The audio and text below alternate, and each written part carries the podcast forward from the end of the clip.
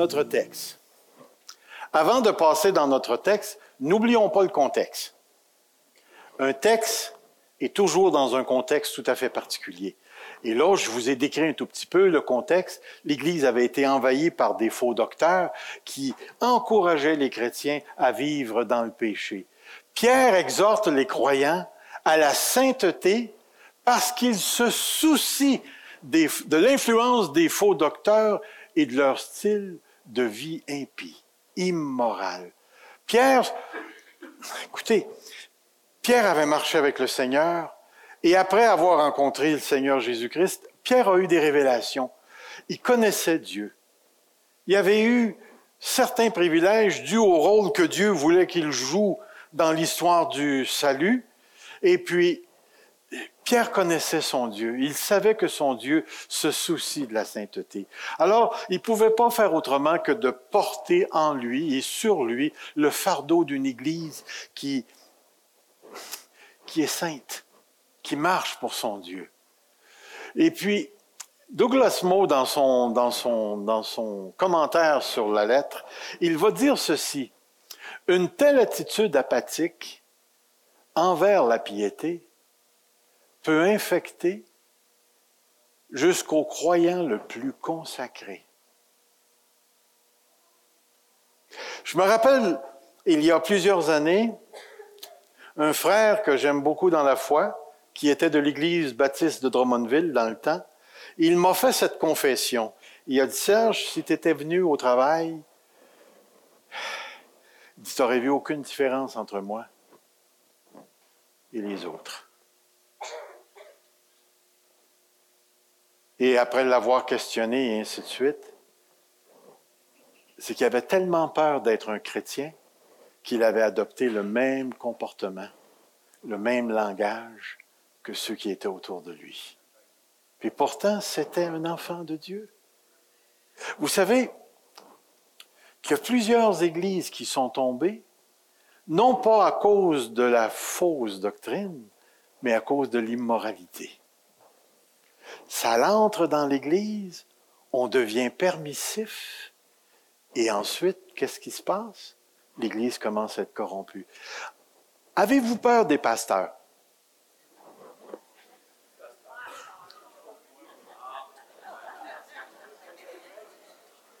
Avez-vous peur de moi? Ben, vous devriez un petit peu, là, écoutez, là. Pourquoi est-ce que je vous dis ça? Parce qu'il y a une histoire qui s'est passée au Québec où la fille d'un pasteur, elle a fêté, elle allait fêter dans les clubs, boissons, euh, ainsi de suite, sacrage, fumage.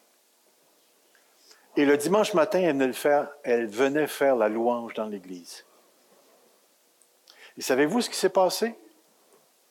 C'est qu'il n'y en a pas un dans l'église qui s'est levé pour défier le pasteur qui savait que sa fille faisait ça.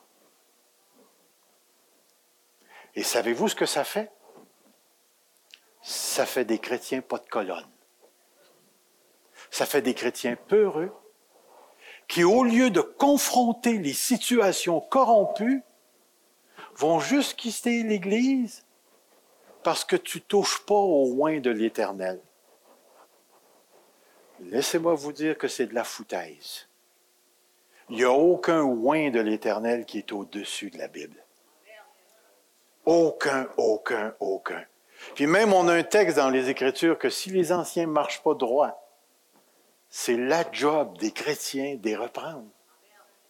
Euh, pas les reprendre sur toutes, là. Écoutez, si je mange deux sacs de chips, allez pas vers le conseil des anciens puis dire « Hey, lui, là, il, il est cochon. » Non, non, non, non, non, non. On parle de péché.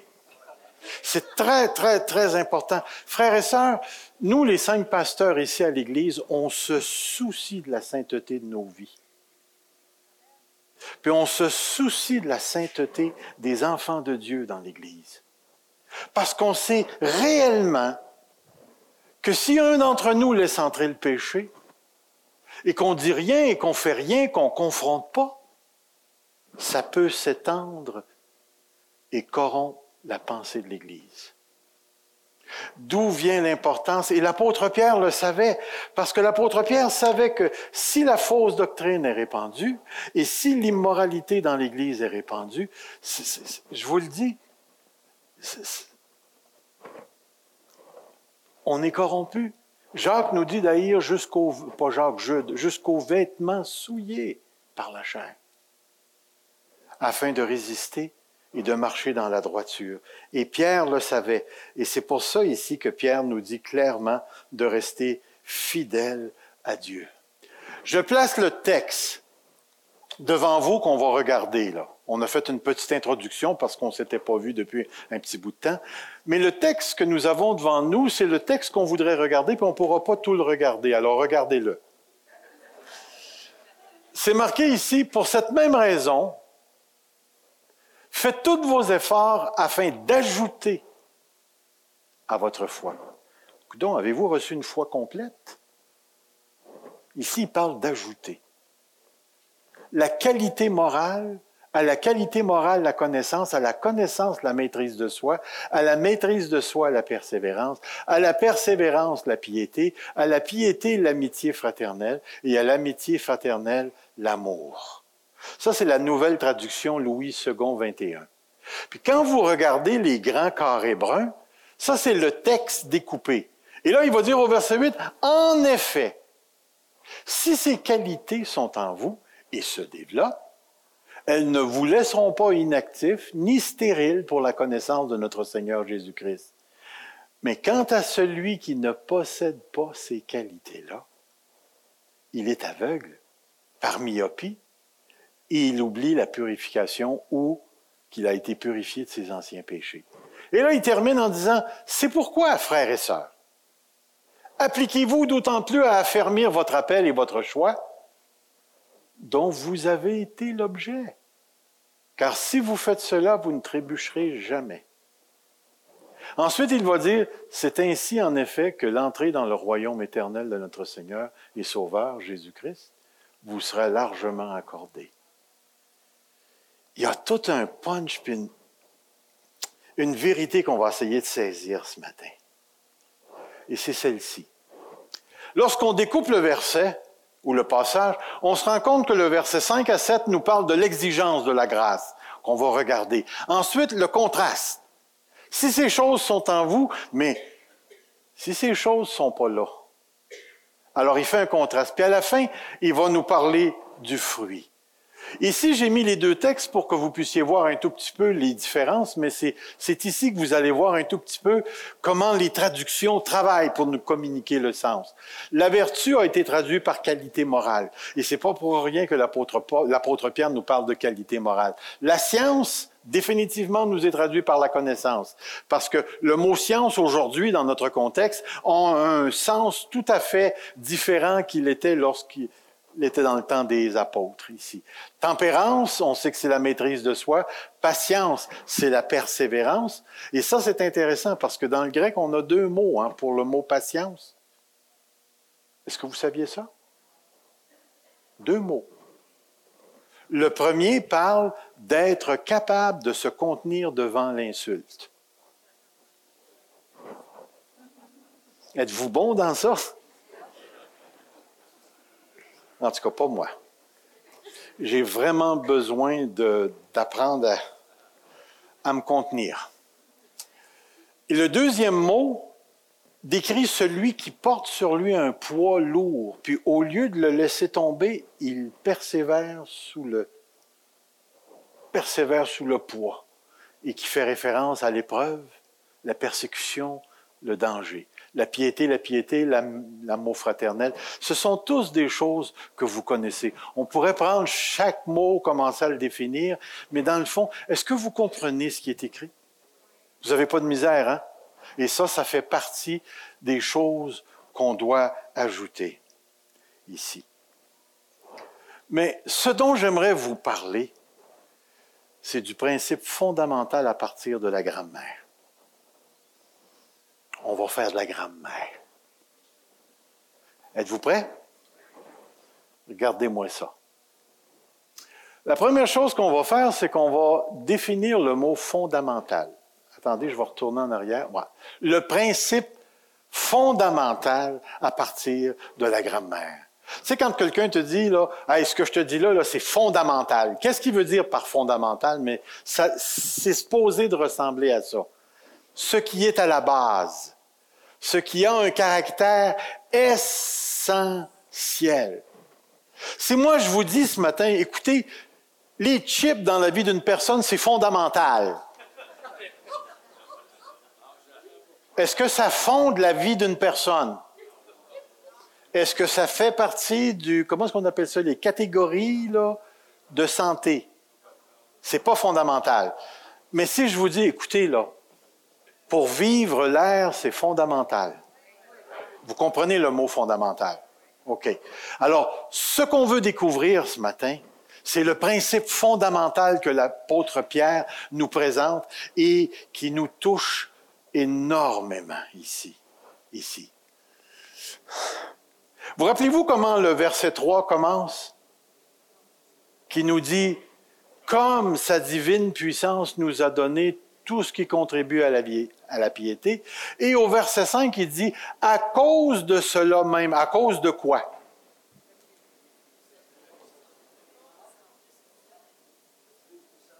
À cause que sa divine puissance nous a donné, alors, faites tous vos efforts.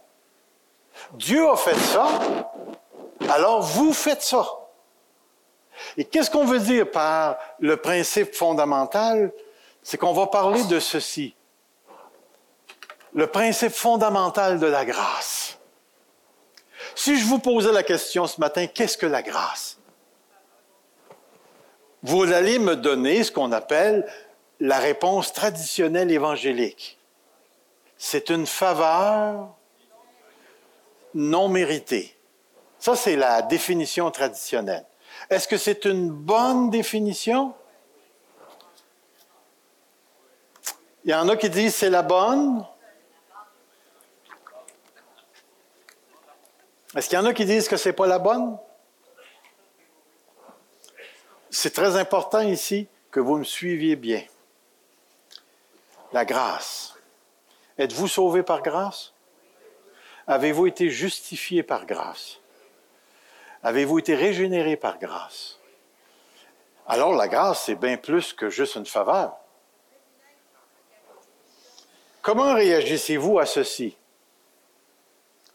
La grâce est à la fois une attitude particulière de Dieu et une action particulière de Dieu.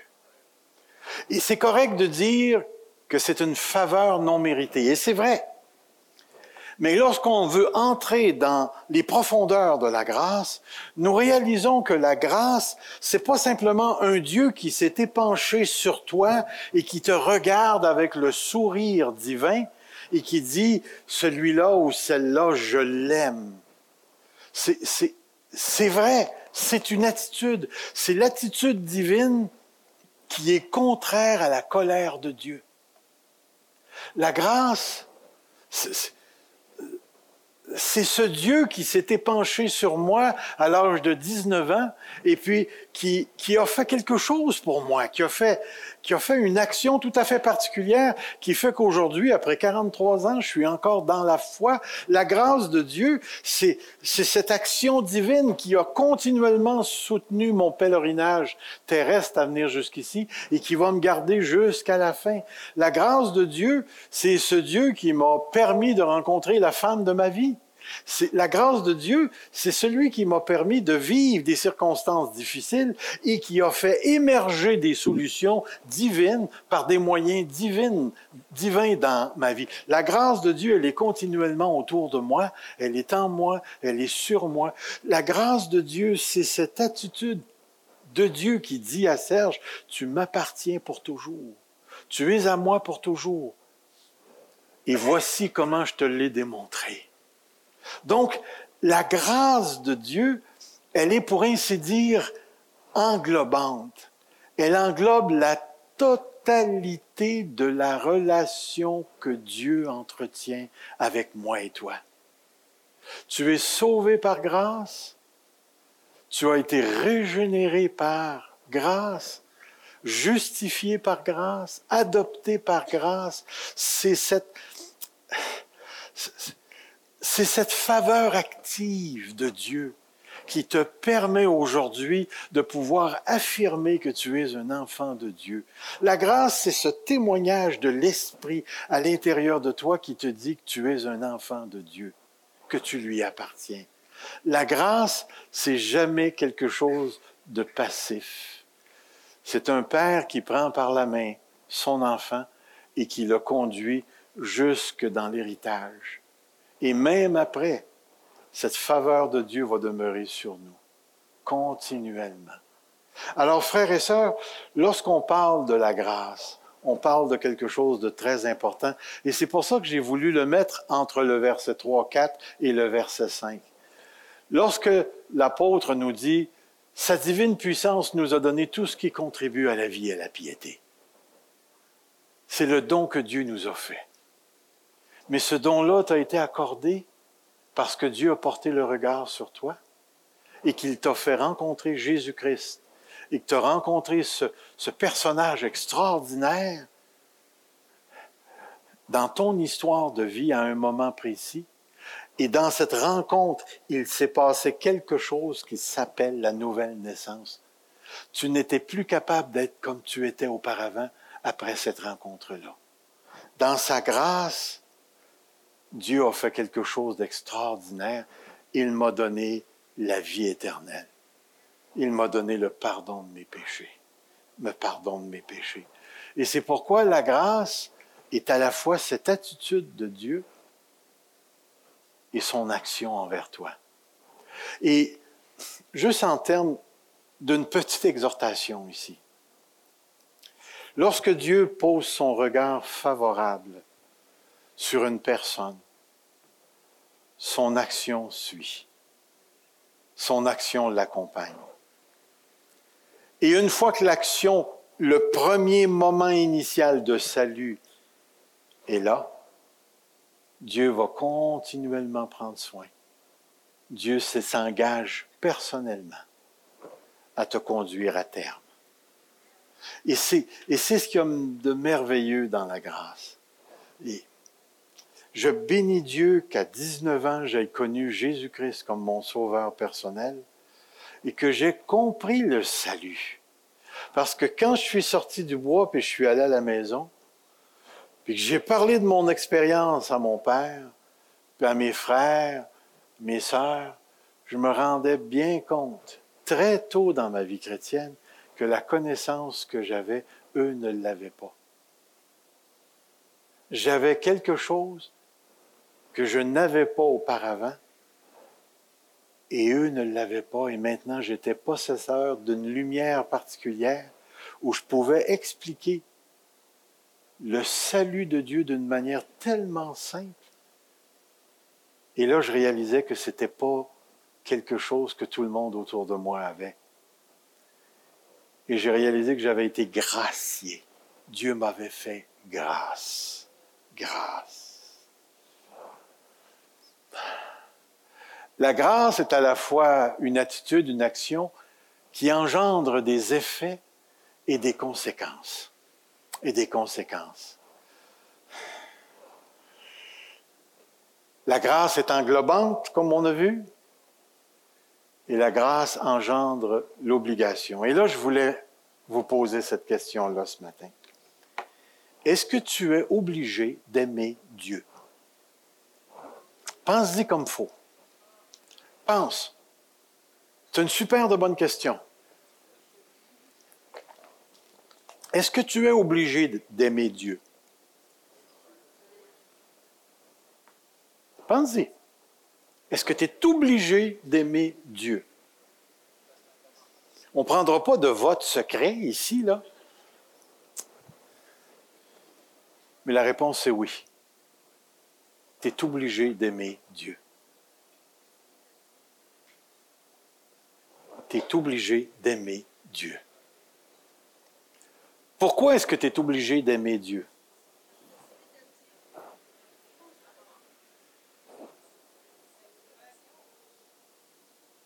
Mais la première chose, c'est parce que Dieu est Dieu. Dieu est Dieu.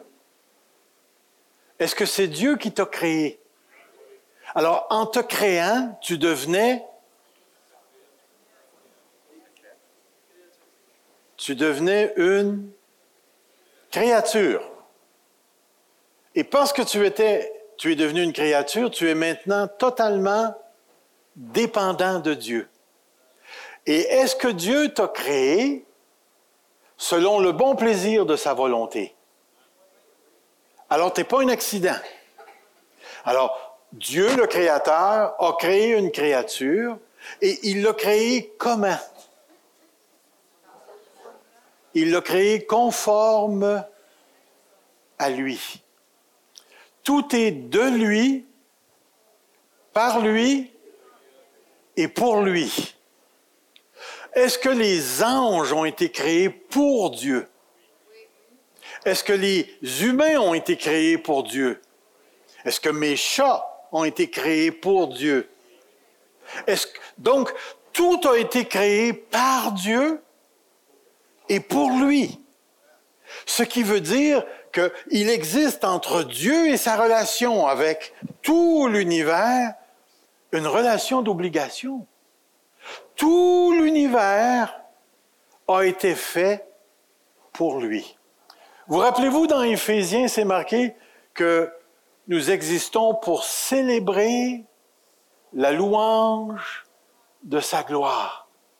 Ce qui veut dire que nous sommes dans une relation avec Dieu et que dans cette relation-là, nous sommes soumis à Dieu et nous devons lui obéir et nous avons été créés pour refléter l'image de Dieu parce que nous sommes à son image.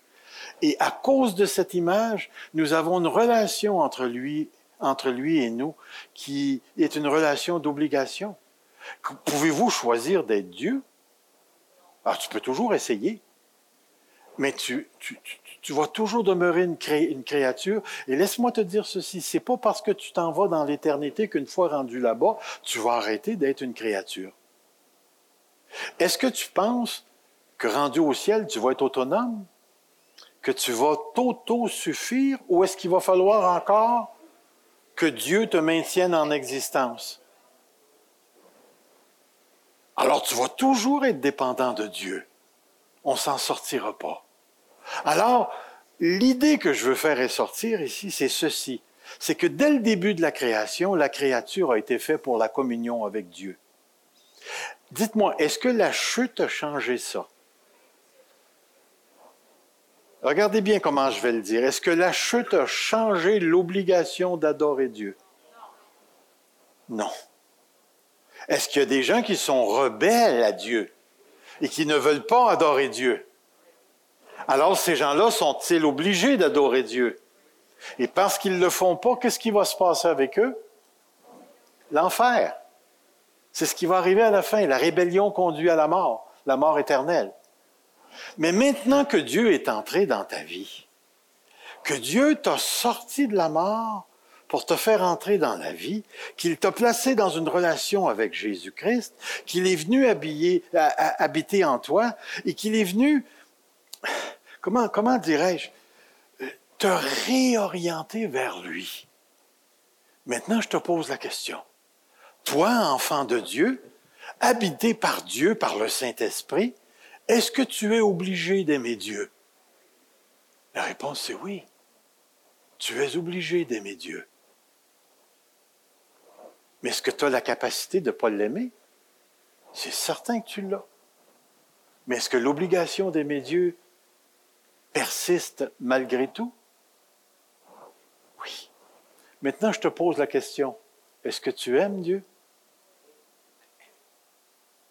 Pourquoi tu l'aimes? Pourquoi tu l'aimes?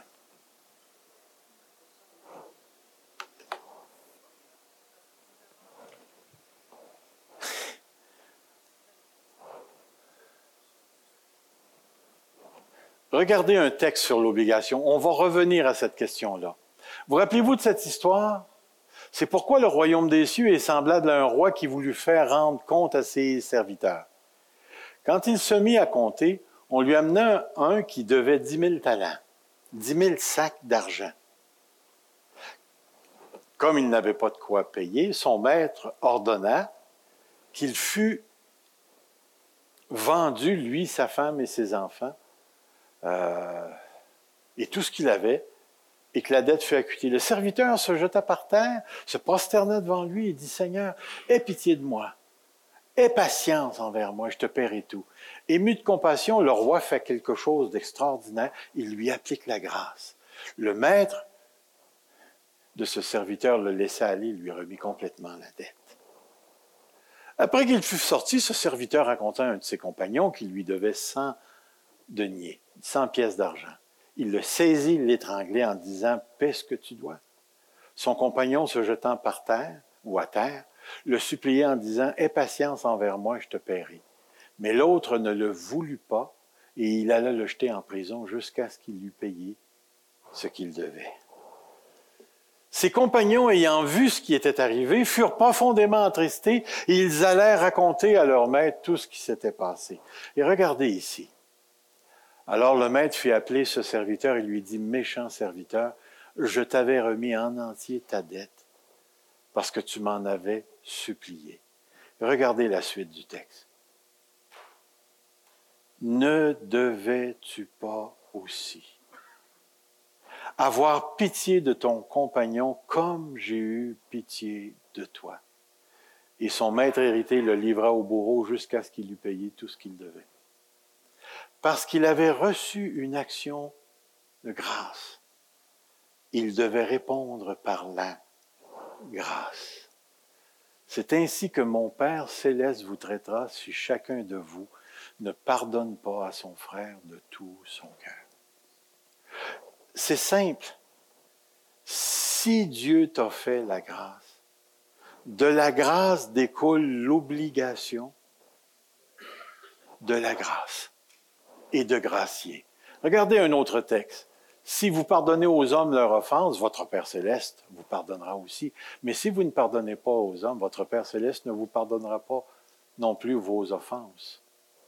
Regardez un autre texte encore. Comme des enfants obéissants, ne vous conformez pas aux convoitises que vous aviez autrefois quand vous étiez dans l'ignorance. Mais puisque celui qui vous a appelé est saint, vous aussi soyez saints dans toute votre conduite.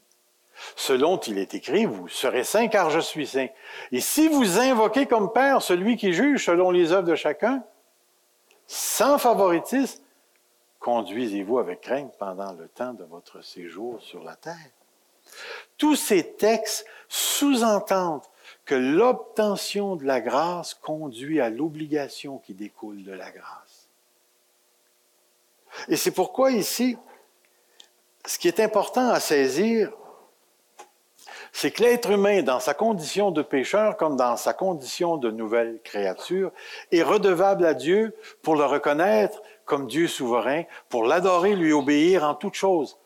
La grâce de Dieu et l'application de la grâce de Dieu ne changent pas cette obligation fondamentale. Et c'est pourquoi lorsque l'apôtre Pierre nous présente ce texte, sa divine puissance nous a donné tout. Le fait que Dieu nous a donné cette capacité de vivre pour Dieu en toutes circonstances et de fuir la corruption, cette grâce qui nous a été accordée par le moyen d'une relation avec Jésus-Christ engendre une obligation morale par rapport aux dons que Dieu nous a donnés.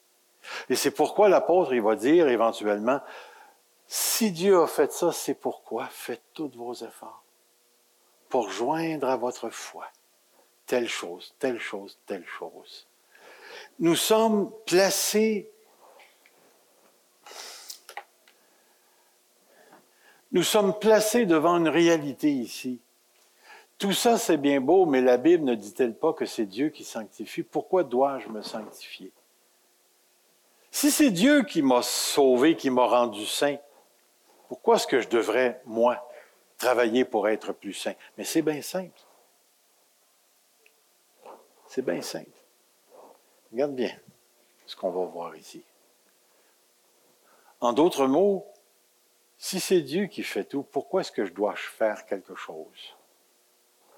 Regardez ici. La réponse est... Il y a gros des petits points, hein? Que répondriez-vous à cette question-là? Mais la réponse, en fin de compte, elle est assez facile. La nature transformatrice du salut. Prenons quelques temps pour réfléchir sur ce concept. Est-ce que le salut que tu as reçu, c'est une amélioration de ta vieille nature?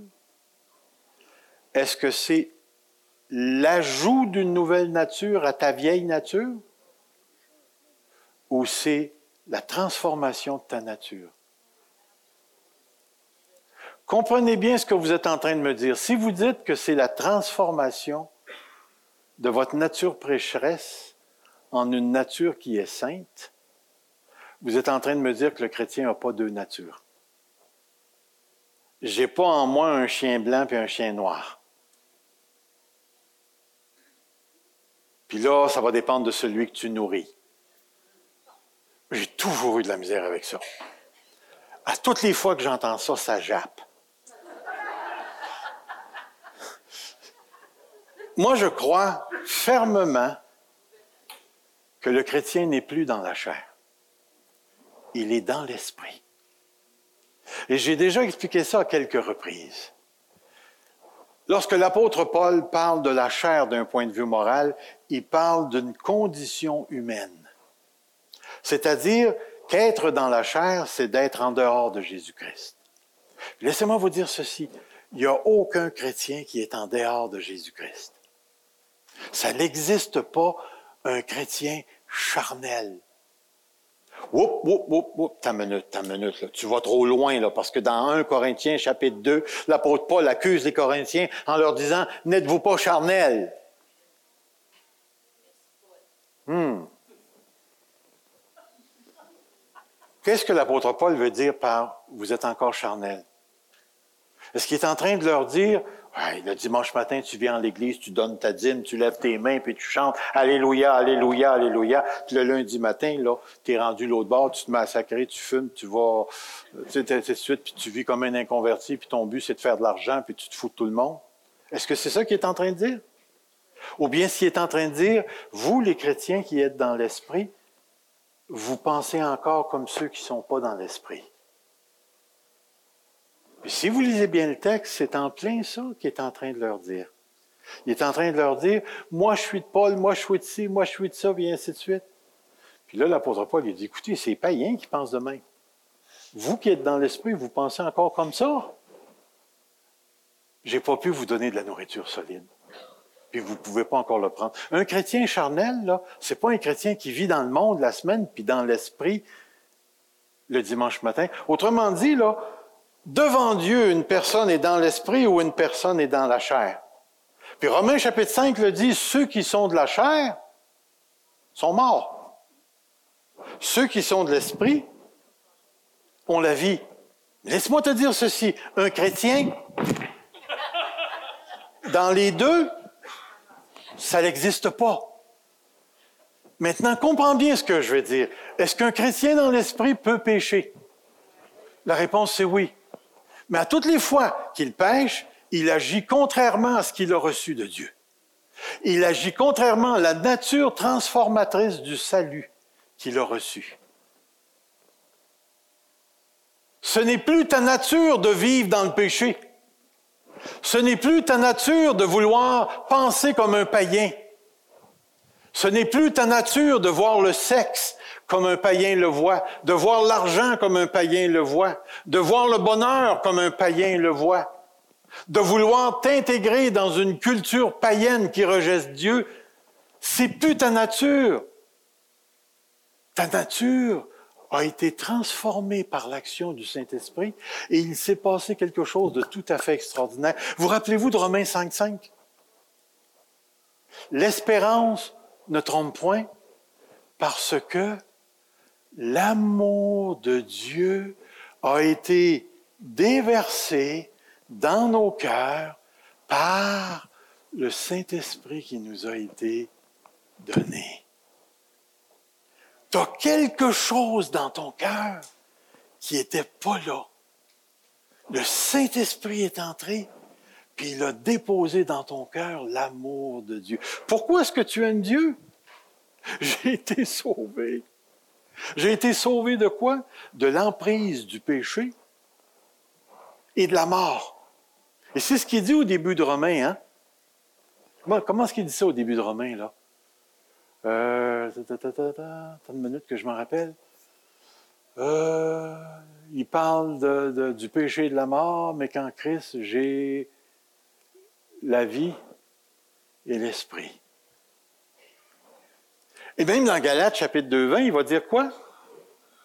Ce n'est plus moi qui vis, mais c'est Christ qui vit en moi. Alors, saisissez-vous que je suis un enfant de Dieu qui vit dans un monde perdu avec sa mentalité, sa moralité, sa, sa, sa, sa compréhension mensongère de l'être humain et de son environnement, mais que moi, j'ai reçu la lumière de Dieu et que j'ai compris que tout l'univers s'interprète à la lumière de celui qui l'a faite, Dieu. Et que ce Dieu est en relation avec tout, tout, tout, tout, tout, tout, tout l'univers. Et que je ne peux plus maintenant, moi, en tant qu'enfant de Dieu qui a la connaissance de Dieu, interpréter les choses comme ceux qui n'ont pas cette connaissance de Dieu. Maintenant, je suis un enfant de Dieu, je suis une personne dans l'esprit. Je ne suis plus dans la chair. J'ai une nature régénérée et j'ai l'amour de Dieu à l'intérieur de moi. Et j'ai reçu la capacité de vivre pour Dieu dans toutes mes circonstances. Et comprenez bien, vous ne m'avez pas entendu parler du mot « perfection ». Est-ce que ça existe, un chrétien actuellement, là, dans, dans notre situation terrestre présente, est-ce que ça existe, un chrétien parfait? Ah, il me semblait que c'est ça que tu m'avais dit, chérie.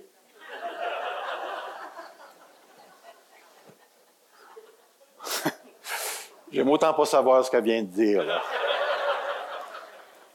Mais c'est une réalité. Lorsque je parle de ce que tu possèdes, je ne suis pas en train de parler d'un contexte où tu vas vivre en, en, en super C, super chrétien.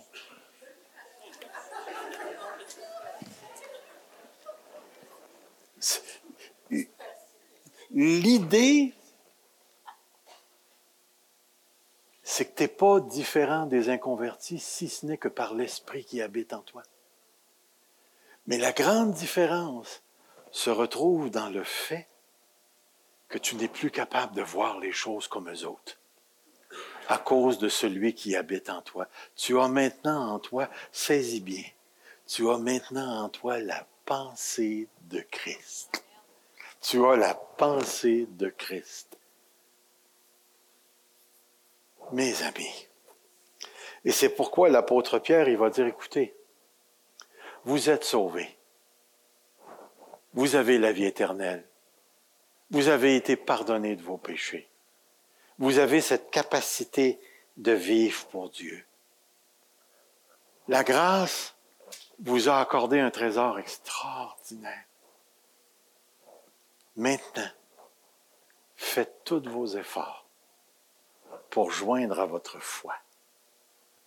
Puis, c'est intéressant, parce que le texte présuppose que tu l'as, la foi.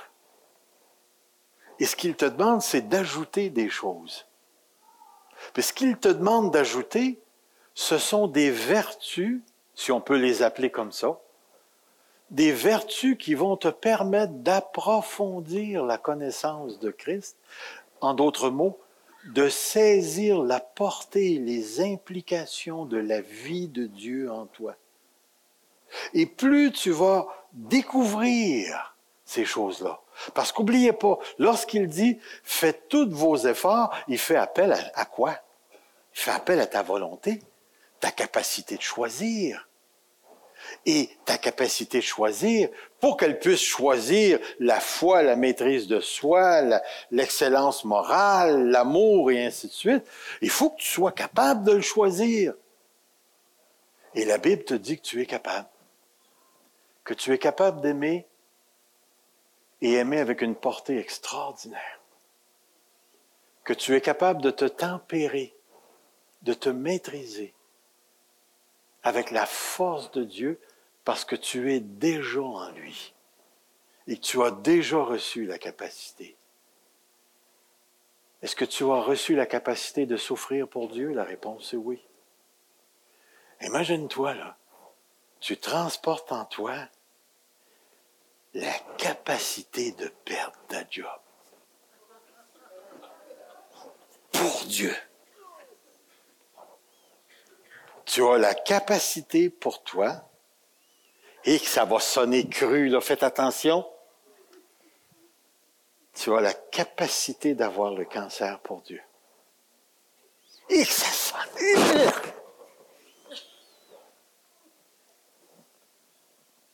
Mais il n'y a pas un cancer qui peut t'empêcher de vivre pour Dieu. Tu as la capacité de vivre dans un mariage qui boite.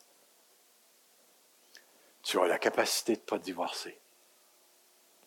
Puis je vais aller, je vais aller, je vais aller loin, là. Watch out. Check bien ça, là. Tu as la capacité de l'aimer. Tu as la capacité de l'aimer. Tu es pogné avec des enfants qui se sont détournés de Dieu. Tu es capable de vivre pour Dieu au milieu de cette, cette situation-là. Et tout ce qui se trouve autour de toi participe à l'ajout de toutes ces vertus que tu dois choisir de vivre. J'ai vécu une expérience particulière il y a deux semaines. Vous savez qu'il y a eu une grosse tempête de neige, là, tu sais, vent, neige et ainsi de suite. Puis que les écoles ont arrêté et ainsi de suite. Moi, ce matin-là, je suis quand même rentré au bureau. Puis j'avais ma grosse minoune euh, grise, là. Euh, les portes qui gèlent, les fenêtres qui, euh, qui givrent par en dedans. Et puis euh, là, il y avait du vent et tout. Puis là, je pars de chez moi. Puis je suis arrivé en face. Je pense, je sais pas si c'est Club Piscine ou Privé Piscine, là. Il y, a, il y a une affaire là. Il y avait deux gars qui pelletaient. Puis il y a un gars qui a traversé la rue pour aller aux boîtes aux lettres. Et l'autre était là, puis qui attendait, puis il me voyait venir. Puis quand il a passé, quand j'ai passé à côté de lui, moi, j'ai continué à rouler mon chemin. Et c'était à moi à passer. Il a donné un coup de pelle sur mon char.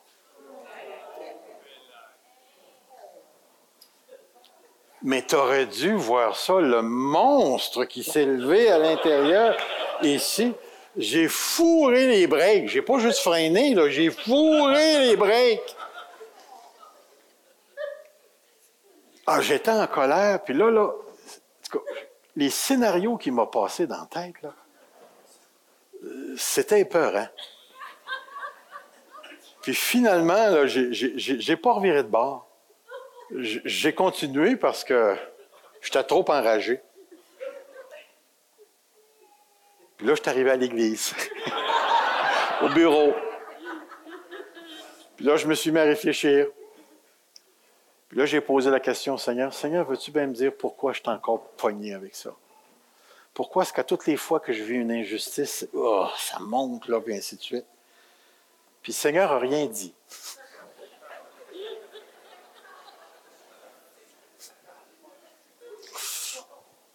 Deux jours après, deux jours après,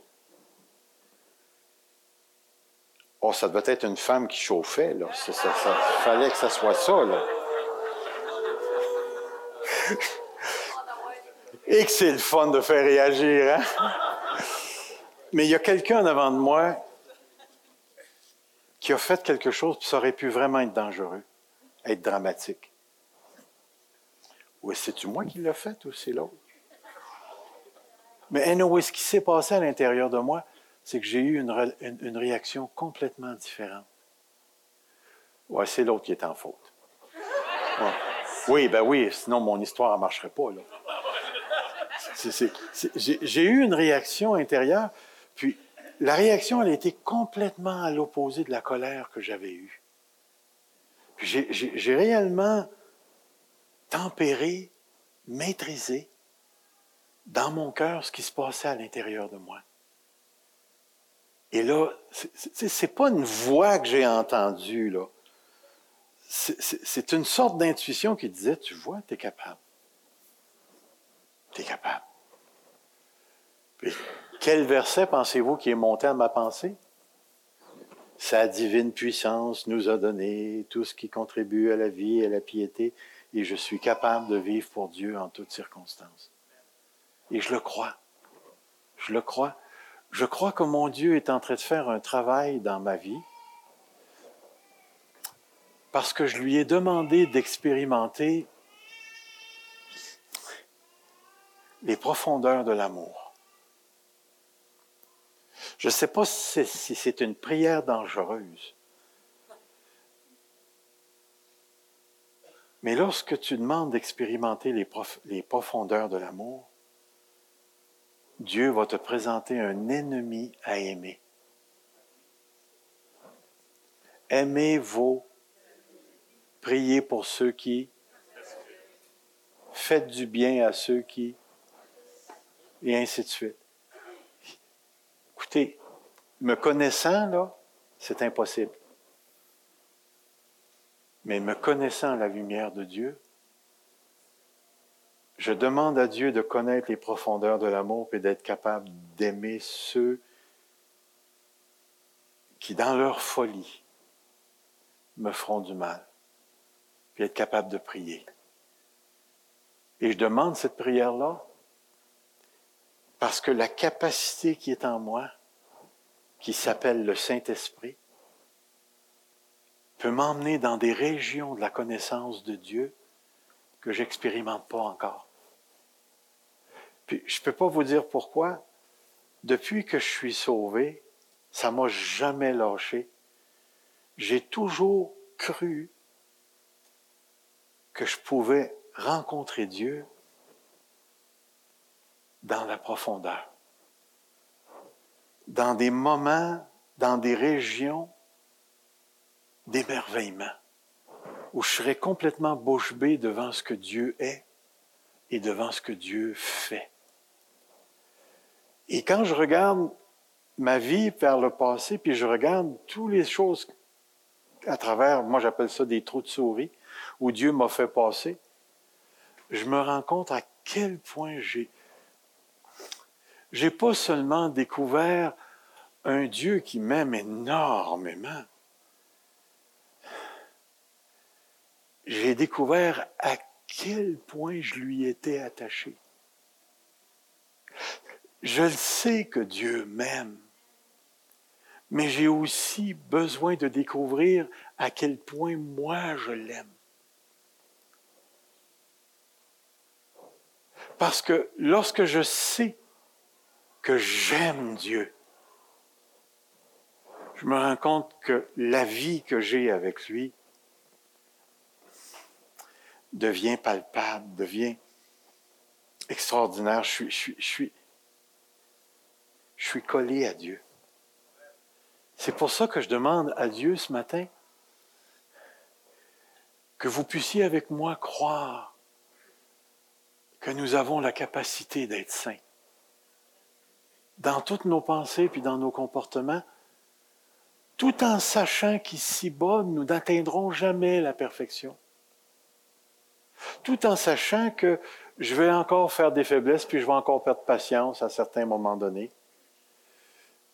Mais il y a comme quelque chose en dedans de moi qui dit, il y a plus que ça. Il y a quelque chose en dedans de moi qui n'est pas moi, puis qui est plus grand que moi, puis que lui est en train de me guider vers quelque chose dont j'ai absolument faim et soif d'expérimenter et de connaître.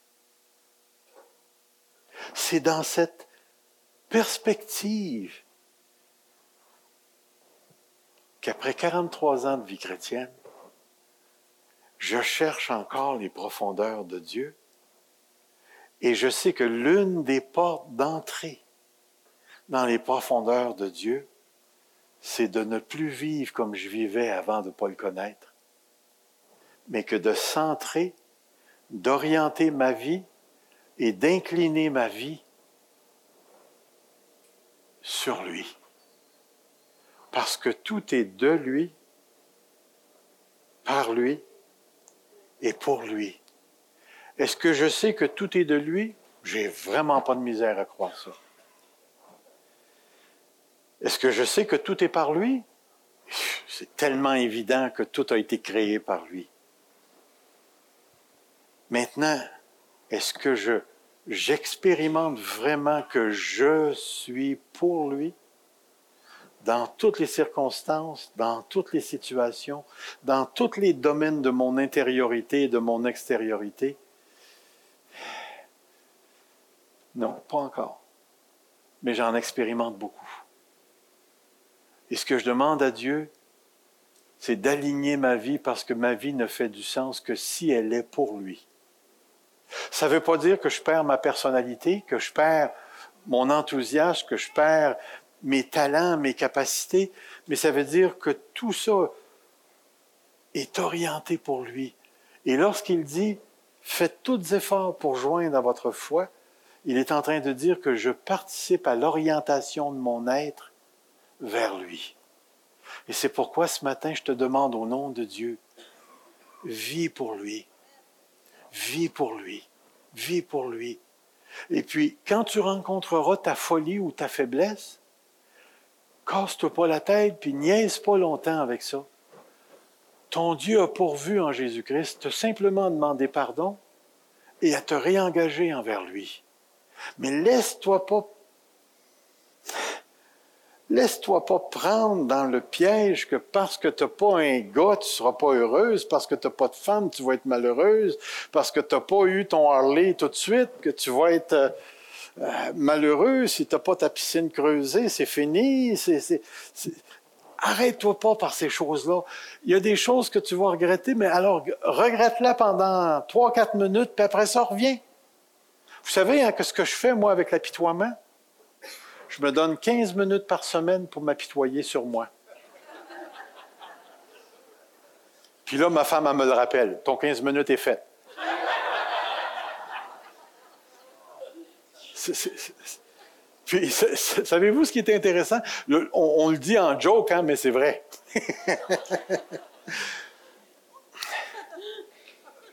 Depuis que j'ai adopté cette chose-là, mon âme est libre de venir devant Dieu et de regarder le monde à la lumière de ce qu'il est. Et c'est pourquoi ce matin, en terminant, j'aimerais vous dire, vivez pour lui. Vivez pour lui. Ne regardez pas vos défauts, vos conflits intérieurs comme étant des handicaps. Vous rappelez-vous de la, la fameuse phrase de Paul, « C'est lorsque je suis faible ». Yeah. Je sais pas, moi, si, si j'avais à écrire une lettre, je, je rajoutais le mot « fou » au mot « faible ». C'est lorsque je suis faible et fou que j'expérimente les profondeurs de la grâce. Parce que j'ai encore de la